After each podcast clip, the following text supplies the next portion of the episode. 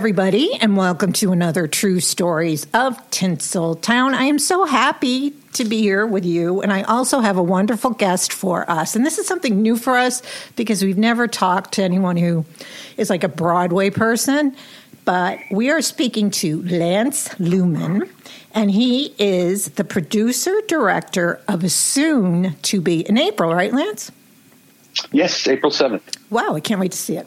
Soon to be a musical based on the life of Frances Farmer, and it's called Brilliance. And wow, I think that. Were you a fan of classic film? Are you a film of class? Yes, yes, yes, absolutely. And did you know Frances through the films or through Jessica Lange, or through? No, actually, um, I, I, didn't know very much at all about Frances Farmer.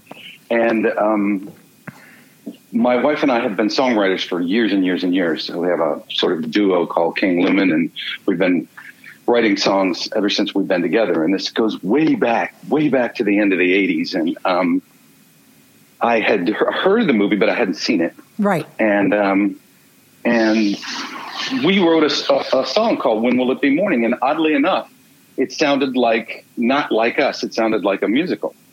And we said, wow, that's really weird. It sounds like a musical, but you know, I guess if anybody ever wants a song from a musical, we'll have one. So we'll just, we'll just put it on the shelf and leave it. So we did. And then a couple of weeks later, she was walking home from work and down the streets of New York and passed by this little store, uh, bookstore that had used books out on a, the sidewalk. The Strand? It could be. Yeah. They always had used books on the sidewalk. yeah. And, um, she saw a lyric on one of the books from that song. It said, Will there really be a morning? Which was a line from the song we'd just written. It sounded like a musical. And so she went over and picked it up, and it was the autobiography of Frances Farmer. So she bought it for 50 cents, I think, and came home and said, held it up to me and said, A musical based on the life of Frances Farmer. And I was like, Ha, that's a great idea. So we went to see the movie at that point. Yes. And, um, started, you know, getting books and reading. And she had a friend. She was working at Windows of the World at the time, and she had a, fellow waiter waiter friend who was a freak about Frances Farmer. He loved Frances Farmer, and he had everything. He had really rare things. Frances Farmer, and he just got so excited when we told him that we were going to write this musical about Frances Farmer that he just gave us everything he had and said, "Just here, here, here, take it, go. This is great." So um, that started a long time ago when we started basically researching and writing songs that might go in a musical about Frances Farmer. And, you know, what I think is sometimes people don't understand the process of getting this actually to stay to the stage because how many people, I mean, how many people try out these things and they never get made? It's a huge number. So Absolutely. this is something big deal for you guys, big time. Yeah, it feels like it's it's really does feel like it's supposed to happen. Um, mostly because of what's going on in the world right now. Yes, we we we, we got this idea a long time ago, and then um, she actually put the, one of the songs from the musical. It was in our envelope of songs. Mm-hmm. We just were stuffing songs in an envelope it might go, and she's we were making an album in 2008, and she said uh, I'd like to end it with No Windows, which is a song from the musical. And I said, You can't do that. That's from the musical. And she said, There isn't going to be a musical. because all we'd been doing was like writing songs and putting them in an envelope.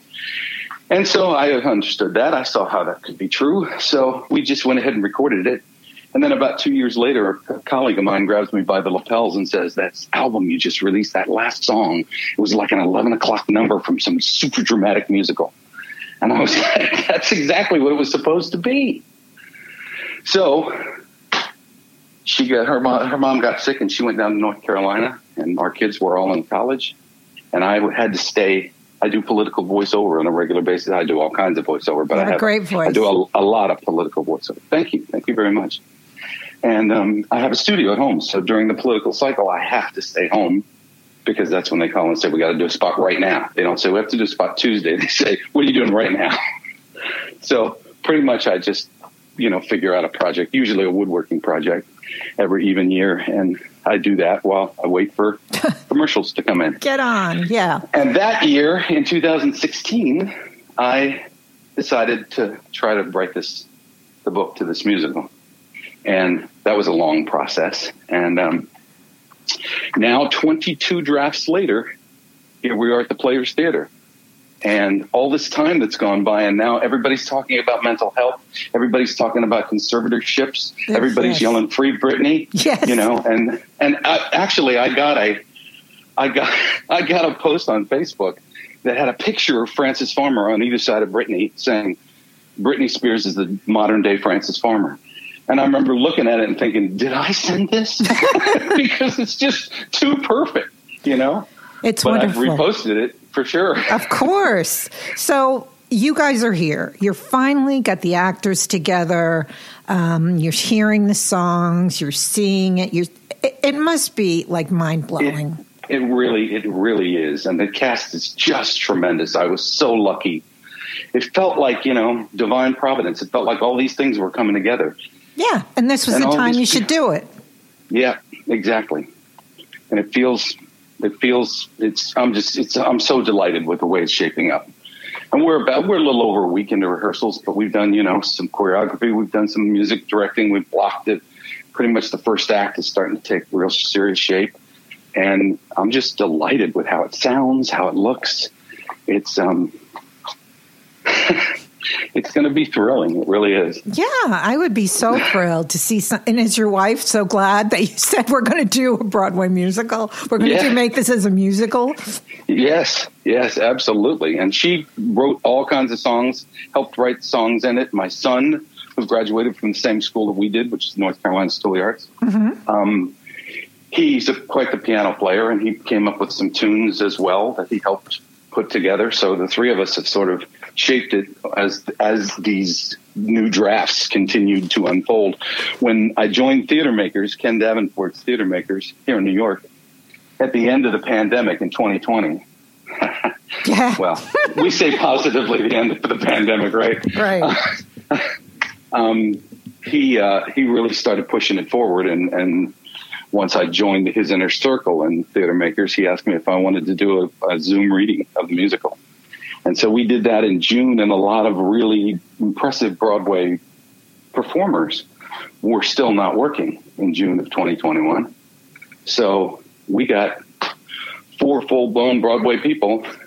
Carolyn Bowman played Frances, Jerry Sager played uh, Lillian, uh, Ted Bernetti was in it, Wayne Duvall was in it. It was fantastic to see that come to life. But then I did another re, uh, rewrite after that for this, and um, so now we're putting it on its feet and not seeing it not just not on the screen but live. I think it's really amazing, and I'm very curious to see because Frances had. Uh, I don't know if she ever had good good days. I mean, she had, she must have. I'm sure she did. Nobody yeah. has just crap all the time. Right. But, right. She, you know, God help us all. But she, um, her life was such a tragedy. And really um, why don't you tell everybody uh, you're, you're going to cover the beginning of her career to when? Yeah, pretty much. We start from we start uh, from when she arrived in Hollywood. Um, New, Hollywood. Oh, yeah. New York. Yes. And, well, she, yeah, she came very quickly through Hollywood, um, through New York, and a, a fellow named I don't remember his name now. That's that's not good. I shouldn't have, have his name. Um, Serlin is his last name, but he was um, he was sort of a talent scout in New York for Paramount on the West Coast. So he screen tested her in New York when he met her, and she got sent right to Hollywood. My quick one story, my one line story about Frances Farmer's life is she was a movie star in the 1930s and 40s who was involuntarily committed to an insane asylum by her mother which pretty much ruined her life and her career. and then I chuckle and say, "It's a very happy musical, as you can, yeah, that's, can see, that's what I was thinking. Like, okay, yeah. this is so tragic. Are people going to yeah. go, you know, snapping their fingers? Oh yeah, I love that. Ooh, woe is me. My mother's a bitch. She put me in a, an asylum. Yeah, you know, so I was wondering how is this going to to to pan out. But I am so well, looking forward. I really am looking forward to seeing this. I'm very excited to see this. Thank you, Grace. I Thank am. so much. I, I, I, just can't wait to see how you did it. And I do love musicals, and if they're good musicals, I get tingles. And I just, it's such a fascinating life, and I, I, I am so interested to seeing how it works for the musical. So, why don't you tell us about Frances's beginning uh, for that? Well, I'm trying. One of the things we're trying to do is not. Usually, when people tell Frances's story, and it's been done quite a quite a bit in the past. Not, I don't think that much that much of, re, of late. No, but um, it's starting to. You know, her name's starting to show up in the in the world. Mrs. Maisel, I think the agent called her. She, she said my client went all Frances Farmer on me just recently. I don't know how many people got that um, Probably not many. Reference, yeah. yeah. But it was, uh, it was, I was like, wow, how about that? Um, so a lot of people paint the mom as just the monster, you know? And I, I really had a wonderful experience meeting Frances's nephew, her older brother's son. Oh yeah, I saw him on the biography I was watching.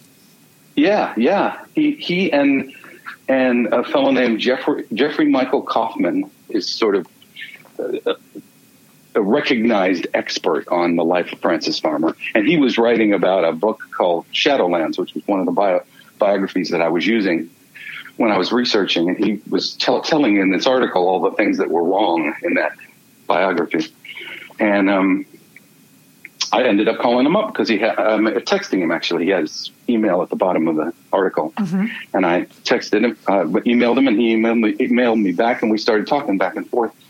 And I have for the first eight years of the new union, SAG-AFTRA when it was when it came together and became one union. Mm-hmm. Um, I was the president of the Washington Mid Atlantic Local at that time, and I did that for the first eight years of that union. Very cool. And um, at that time, I was still that president, the president, and I had that in the signature on one of my computers, and I answered him one of his emails and had that signature on there, and he answered back and said, "Are you president of the Washington Mid Atlantic SAG-AFTRA?" And I said, "Yes, I am." And he said, "Do you know the president of the Hawaii local?" And I said, "David Farmer. Yeah, I've known him for four years." And he said, "David Farmer's Frances Farmer's nephew." and my head kind of exploded, and I was like, "What?" Eureka! So yeah, so I ended up calling him up and saying, "Why didn't you tell me you were Frances Farmer's nephew?" He said, "I didn't know you cared." Oh, he never told you. No, oh, I, I thought know. that's why you contacted him because you knew it was Frances. No, no, he was person. a fellow president in SAG-AFTRA. He was one of the presidents of the local. So when I found that out, we he he brought a lot to this story by telling me about his grandma and you know his aunt who he spent a summer in a in her apartment in New York.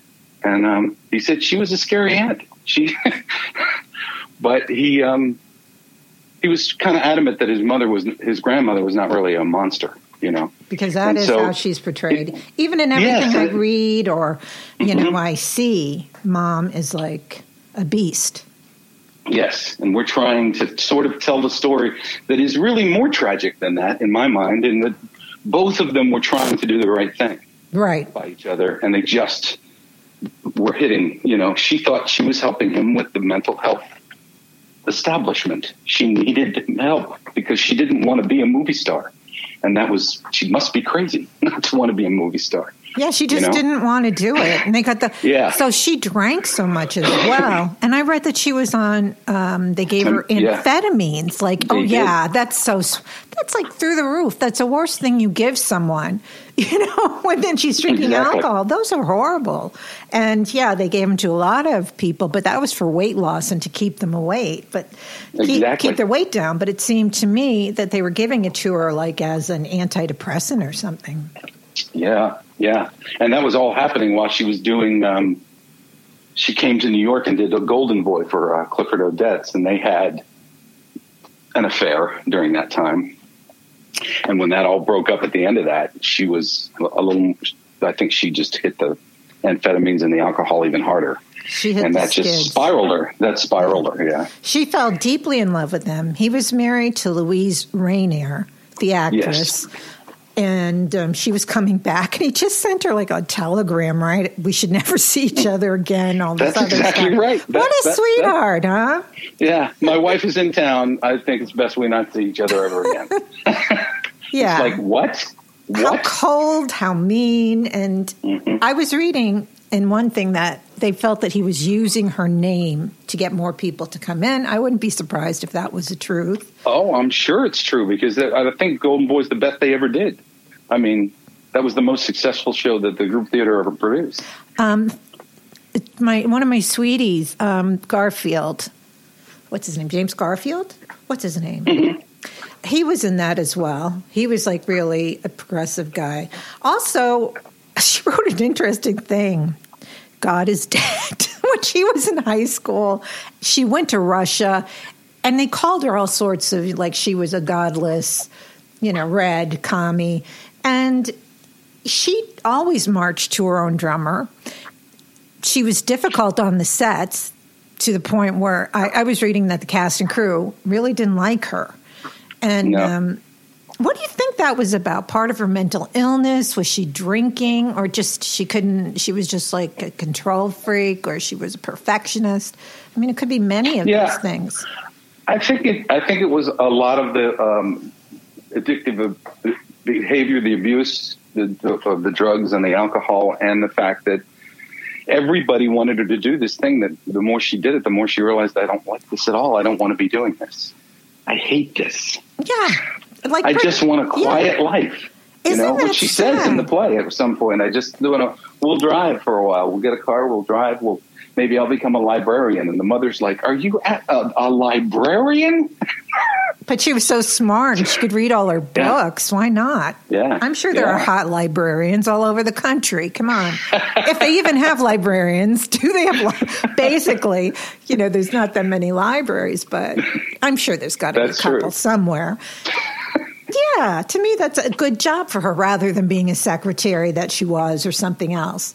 So Yeah. she gets to Hollywood. She doesn't like it. She marries the, uh, uh, the actor Leif, er- Leif, Leif Erickson Leif, yeah. Mhm. and they're together and you know they make it she's the new kid in town she was very young and she got a seven year contract Mhm. and you know what i only saw one of her films i saw uh, what is it the one with um, edward arnold and she played two Oh, people that was the good one. That was the best one. Yeah, come and get so it. She was so good in she that. was come and get it Yeah, yep. Come and get it. Really, really good. She played the. What happened was the the.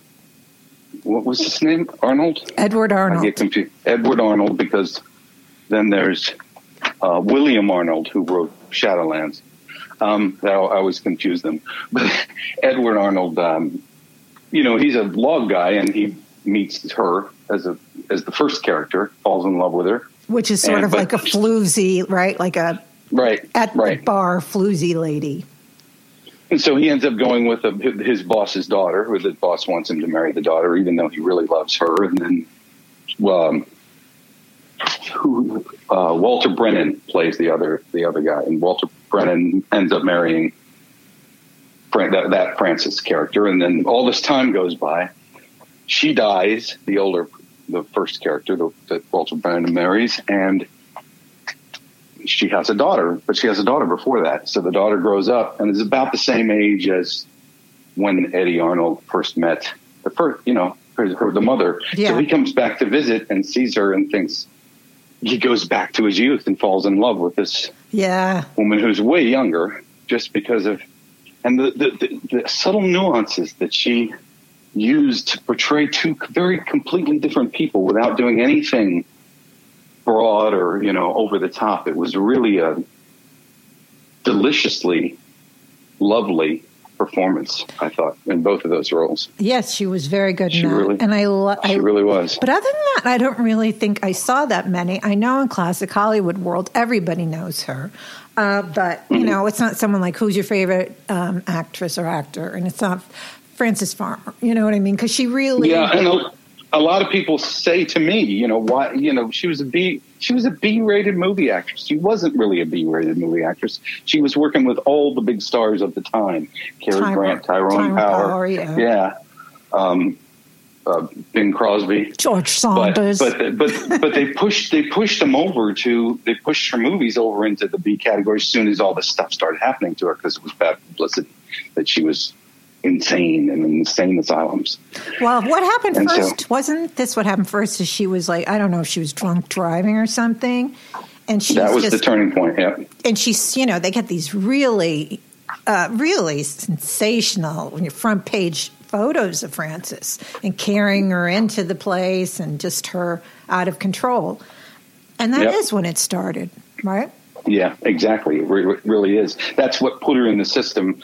Her, um, I believe it was actually David's mother um, who manipulated the, the situation where she was going to go to jail. The, law, the, the judge said she was going to jail, and um, they shifted her into the SAG sanitarium to keep her out of jail.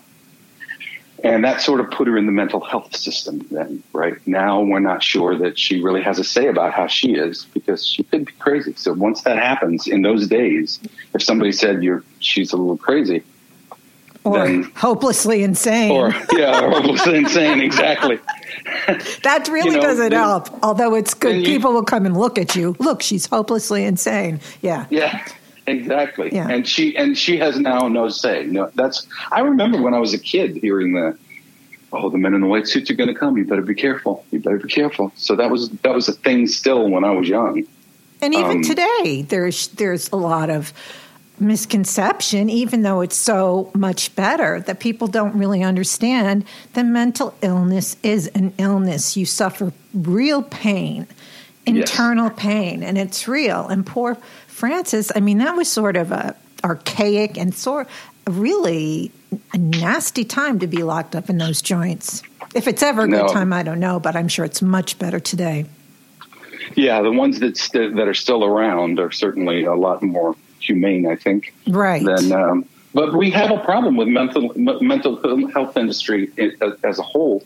They just de- declared the children's mental health a crisis in crisis last November, November 2021. Can you blame them? So, I feel so sorry for these October. kids. Yeah, I mean, And a lot of that has to do, you know, with the with the pandemic and Right, the fact staying that at home. Are, yeah, yeah. They're like, what? I don't. There's no normalcy. There's nothing. Uh, you know, I don't have people to be with except online.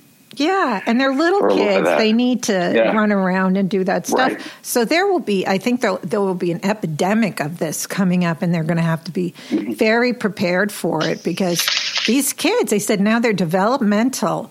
Um, they're they're going down on their del- developmental stages where where used to be maybe three and and whatever, but it's gone down like six six somethings. And why is that? You know, not being able mm-hmm. to go to school, not having real interaction with other kids, and I I just feel sorry for him, as I felt sorry for Frances. So Yes. so she gets out of that institution. That first one, yeah, she's released to her the care of her mother. She uh, the mother, uh, which is, was sort of unprecedented at the time. You were supposed to go to another facility if you left one eh, until somebody declared you cured. But mom came in after she found out they were using insulin shock therapy. Creepy. She, yeah, and said she's coming with me. I'm taking care of my baby. So you know, in all fairness, she was like, "I'm going to take care of this." Right.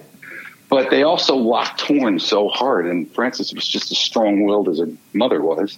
Yeah, that's So what I read. That there they were so much alike yeah. that it was like, Yeah. Yeah. Yeah, so it was they she couldn't handle it basically, and she did sneak away and get some alcohol, and you know, Is that her nude one, one? thing led one thing led to another. That's when she was nude, Um, right, and taken in. That that was the that was when she didn't show up for the court date. When Oh. the, the police off. What happened was the police officer pulled her over in the dim out zone because it was World War II. and Oh, she yes. was supposed to not have her high beams on. Yeah. and she just thought that was stupid, and she was drunk when when it happened. So she caused a bit of a tr- trouble with the police officer, and then she ended up in court and really ticked off the. Uh, really ticked off the judge. And what's interesting is I have the exact same scene in my play that's in the movie. and it's the exact same words because there was a transcript of what they actually said in that room in the, in the courtroom. So in the courtroom, we're both the movie and I are saying exactly the same things because that's what they said. That was the transcript.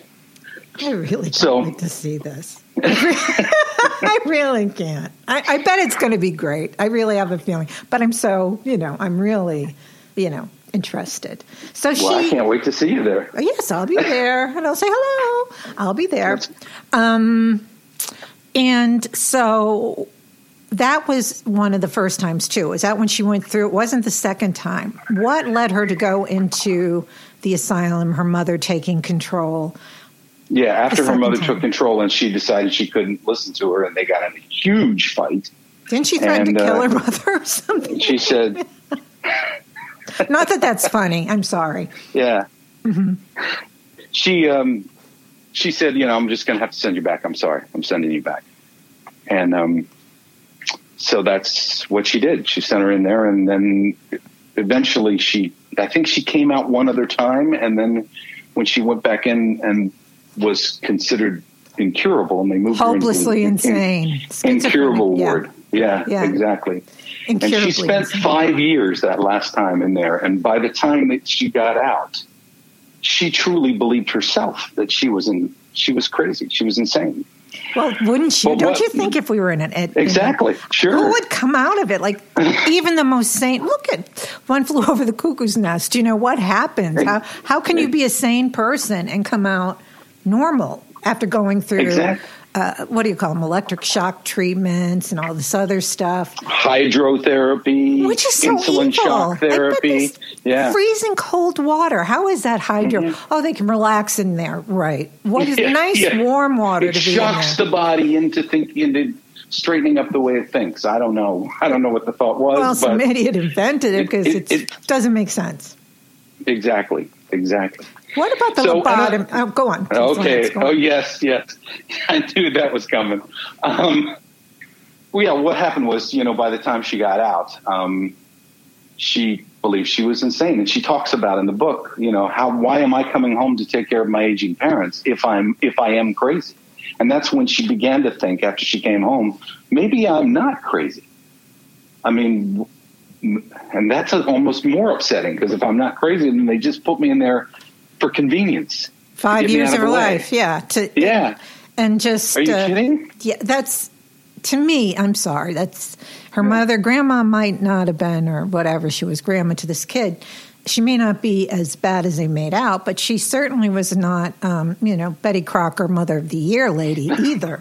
no, she was a tough spirit. Really? I mean, the, the older sister wrote a book called Look Back in Love and it never really got published. I don't think so. There were because I went to buy rebuy all the books that I used to to create this musical, and that was one of them that talked a lot about uh, her previous life before she married uh, Frances's father, and she was like one of the women taking care of lumberjacks up in the cold north.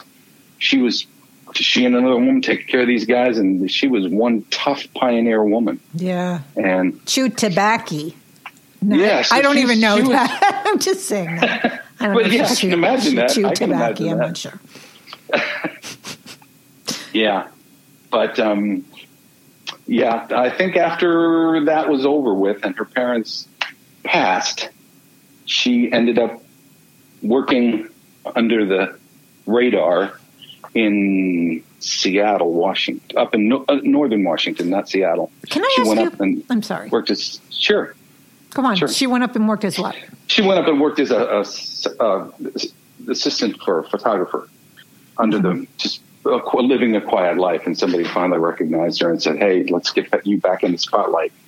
And she ended up going to Indianapolis and doing Frances Farmer Presents um, she looked which great. was a show about yeah. yeah, yeah. Those were the hap- those were I think the happiest times of her life.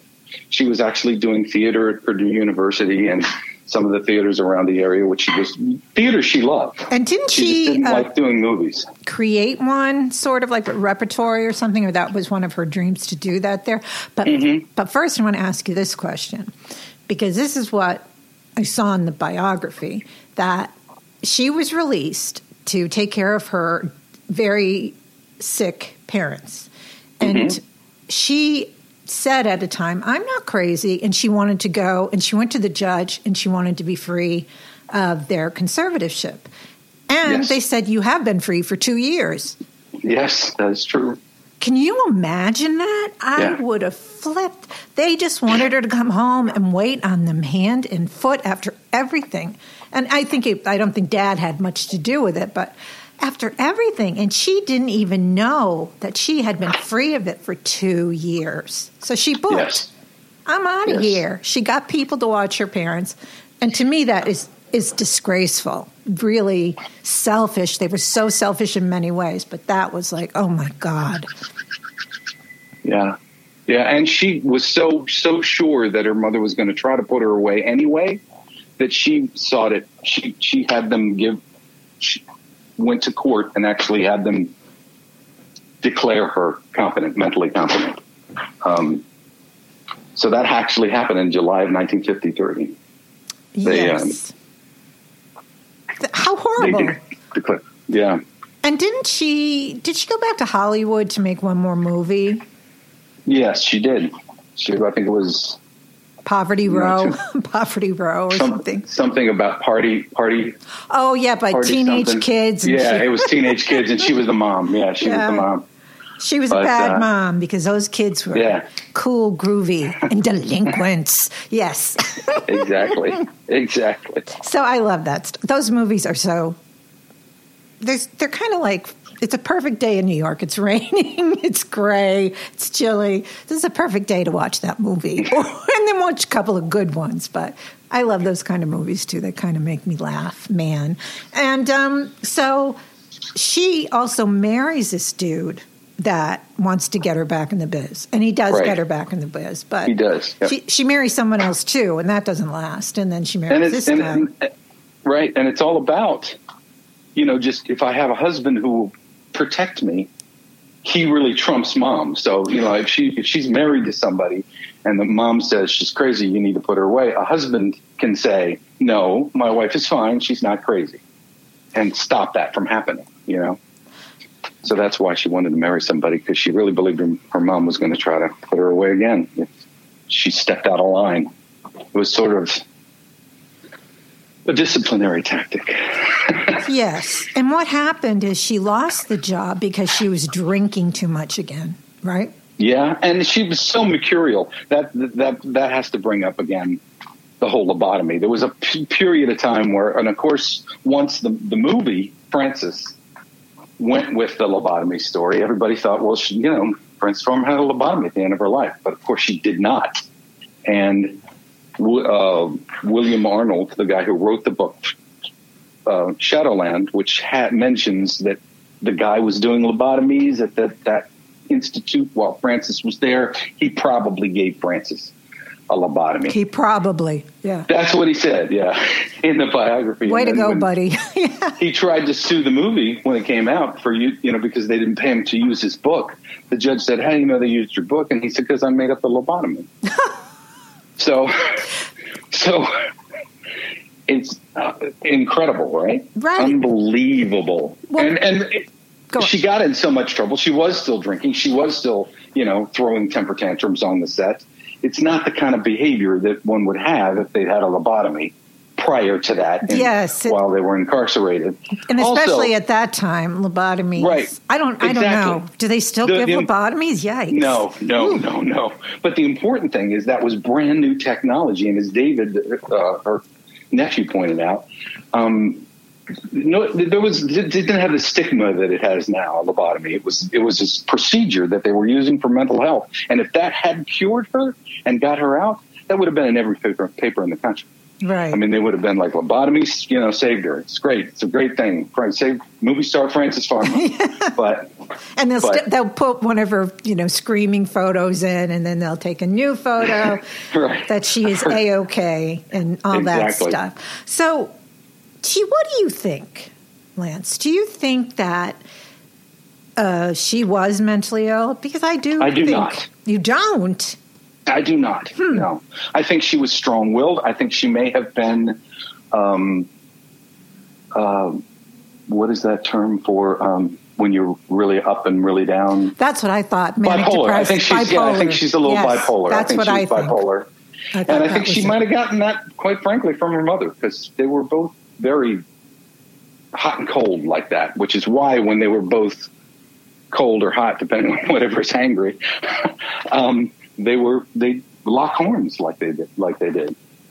And so, and I think she was adored her mother, which was also heartbreaking because, you know, she wanted to be like her mother. She wanted to be the strong, independent, smart woman that her mother was. She very much looked up to her, and um, that's sort of what she went into Hollywood to say. I'm my own person. I'm not going to do what you guys tell me necessarily. I'm doing this my way. Yeah, she didn't want to do the old. That didn't go over well no, and she didn't. Hollywood was like, no, They're so not doing it fake, you know. way. Even now, but I mean, then you had to go the glamour puss role. They wanted her to be the glamour puss, be seen out at Right. night at all the parties and things like that, and that was not her.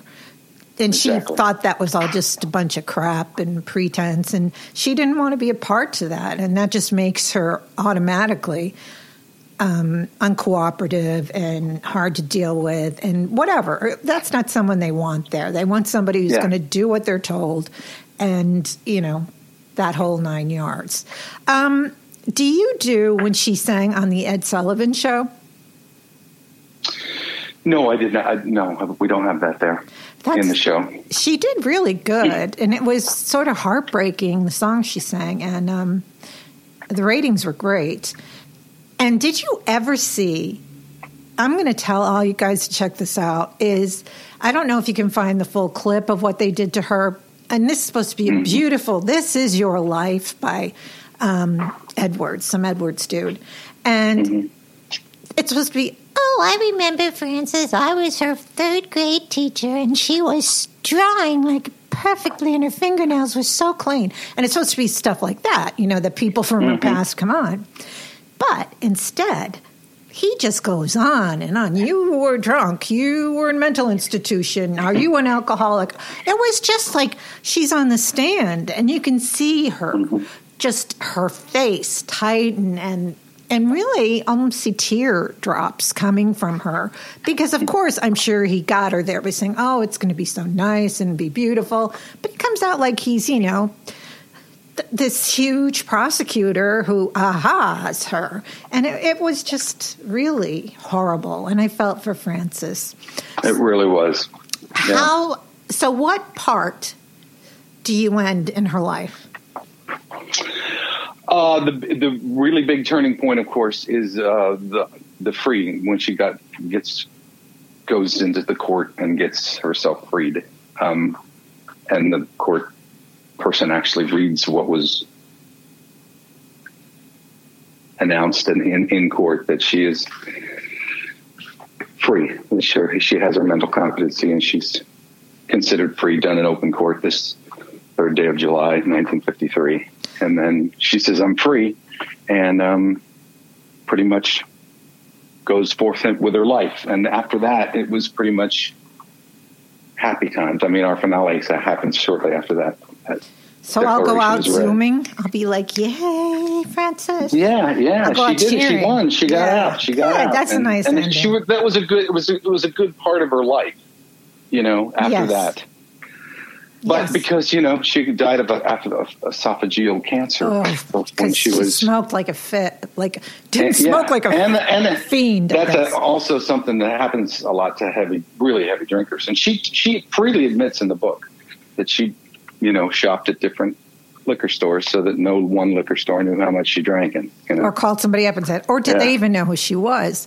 Uh, in this thing, they said Frances did not finish her biography, her autobiography, and someone else that's did yeah, it. that is true. And Jean so- Ratcliffe.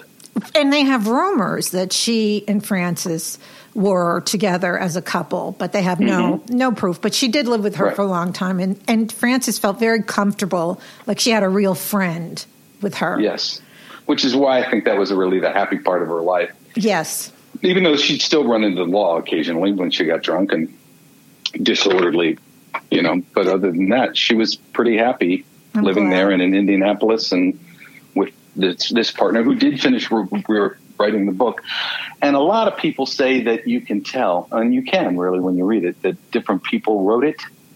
Um, but but Frances was a very good writer. And you got you got the sense that she wrote what half of it or something, or did yeah, it skip probably, around? Yeah, it it feels like it skipped around, like things were filled in, and a lot of the a lot of the descriptions of really awful, awful, awful things that were going on.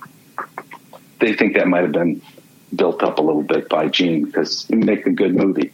Over you know, oh yes, whatever. Yeah, over dramatized it. They, right. Yeah. Shaved her hair, and they. Yeah, yeah. She was raped. She which. Yeah. I'm telling you, you know, you can believe that if you're in asylum, if you're in an asylum, which is what they called them, or sanitariums, but I think this was mm-hmm. an asylum those things can happen. So who knows if that's true or not? But I, you know, I wouldn't be shocked if that were true. Yeah, and no question, it wasn't a good time. I'm sure. No, no, and uh, you know, she wasn't like party all the time, party all the yeah. time. Poor thing, you know. And she's with all these people, and I don't know. You know, she thinks, you know, like you said, am I crazy? Am I really crazy? Are they right? And then she figures out, hey, man, I'm really not crazy. So um, Title of a song, Grace. Title of a song. Not crazy after all. Well, can't wait That's to hear that song one. from the musical. Yeah. Not crazy after all. Yeah. Um, and so, how's the woman who plays Frances? She's fantastic. She's fantastic. My cast is amazing, and she and and Jerry, who did the Zoom as well. Jerry has come to New York from Tennessee. Jerry Sager's playing Lillian and um, she's come from Tennessee. She's got a place just like me here in New York to do this, and we're uh, we're going to put it on its feet. And she she said, "I'm going to be with the show all the way to Broadway." Good for her, and that is my hope. That's my hope, Lance. Uh, you know, because I really, um, I think it's fascinating when I, you know, when somebody contacted about having you on. I'm like, of course I'll have him on. you crazy? Why wouldn't I have him on? This is a great thing. He's doing a show, a, a, musical. I'm Frances Farmer, and I do a classic Hollywood podcast, and this is perfect. So exactly, you know, you were perfect fit for me. And um, what I want you to do, Lance, is to please send me the information about where people can get tickets. People can do that. Is that all? They can get tickets now or no? Yes, absolutely, absolutely. www.theplayerstheater.com. Okay. And you just select select Brilliance from the list of there'll be a list of shows there, and you select Brilliance, and they take you right to the to the ticket portal. So everybody, you know, if you're in the New and York, we should area, come up. We should come up with a discount um, code for for the, the folks t- who are listening. Yes. To, to, well, I won't be posting yeah. this right away, but because I have to post somebody who is on a few days before you, and okay. um, yeah. Why don't you do that? Yeah. And we will give them a discount. And if you're in the New York area and you, or you're New Jersey, whatever, or you're coming into town for that week, uh, or whenever, please check this out because I'm gonna, and it sounds like it's gonna be very fascinating, interesting. I love musicals, I really do. And um, I just can't wait to see how this is done, and I'm sure I'm going to get chills because it's such a story. So we'll work on that about getting a little discount for the, the listeners, and um, I will link them up. If there's anything else you want me to link, uh, let me know. Um, Okay. You have been That's fabulous, Lance. I wish you all the luck, you and everybody that's working on this, and you know, bravo. Thank you so much, Grace. I really appreciate it, and I can hear the excitement in your voice, and I really appreciate that too. Yeah. I'm really, uh, really, really looking forward to seeing you there, and I hope we do you proud. I'm sure you'll do me proud. And I am just so thrilled for you that you guys stuck to this and you got it. And it wasn't like this thing. This was a time you had to do it. This was a you know, it takes you. a long, long time to It's get. a to long Broadway. road. One of the things Sir uh, Sir Andrew Lloyd Webber at the Theater Maker Summit last November, he he was the keynote speaker, Mm-hmm. and one of the things he said was, "What's going on in the world is the thing you don't have any control over because it takes so long to get a show to Broadway or you know up in New York really at all, and if you say, "Oh, this is what the world needs," by the time it gets made, five, ten years later. They, they things are different. else. Everything's different. Yeah, exactly. So you're just kind of looking for the universe to just give you the luck to, to be for it to be perfect when it comes out. And I think we're in really our timing's really good right now. It seems to seem everything seems to be opening up and getting ready for brilliance. Feels like. Anyway, I still want one of the posters, Lance. oh, I'll absolutely get you a poster. I promise. Good. And I want to thank you so much. This is Lance Lumen. And um, you. if you want to link up your albums or anything, I can do that. Um, whatever okay. you want. And um, thank you so much on this rainy Saturday afternoon. And you're yes, in New York too. Perfect, right? For, yes. us yakking. And I am looking forward to it. And I thank you so much for coming on. It was great. Thank you. Thank you so much, Grace. Thanks. And I really appreciate good, good, good luck. Thank you. Thank you so much. You're welcome. Bye, everybody. Bye bye of tinsel salt.